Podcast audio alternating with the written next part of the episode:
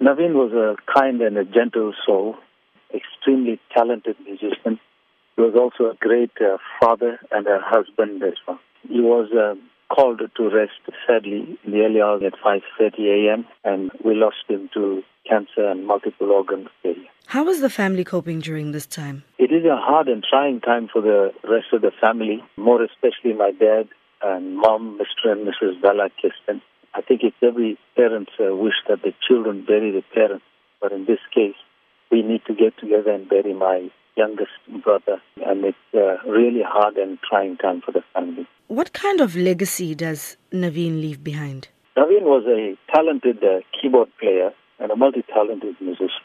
Keyboards were certainly his strength, and although it's a God-given gift, he certainly spent a lot of time developing his gift, and he developed it really well. But in developing the gift, he didn't stop there. He's had numerous uh, schools in the area, and he's been teaching keyboards at the Ramakrishna Center. He's also been leading and teaching in service group, a Sanford cultural group here in Phoenix. He was also very actively involved in the North Coast region. I said that music was his passion. So he leaves behind hundreds of students that will see his name to this continue to hold his legacy. What role did Naveen play in the Luxmi Stars? Naveen was not only one of the founder members of Luxmi Stars, but he was also a um, very vital musician. He played keys, he rendered the chorus from time to time, and he would sing just for fun. As I mentioned, he was a multi-talented musician, uh, founding member of Luxmi Stars. And because of my dad, my dad opened the band, and he we had, what shall I say, that all of us as family, we've all walked in the footsteps of my dad. And Naveen was one of them, of sober habits, really loved music, was passionate about it.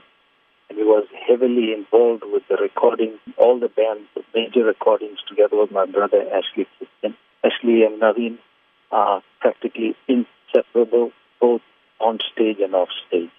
And this loss was, really felt for him, and my heart goes out to him.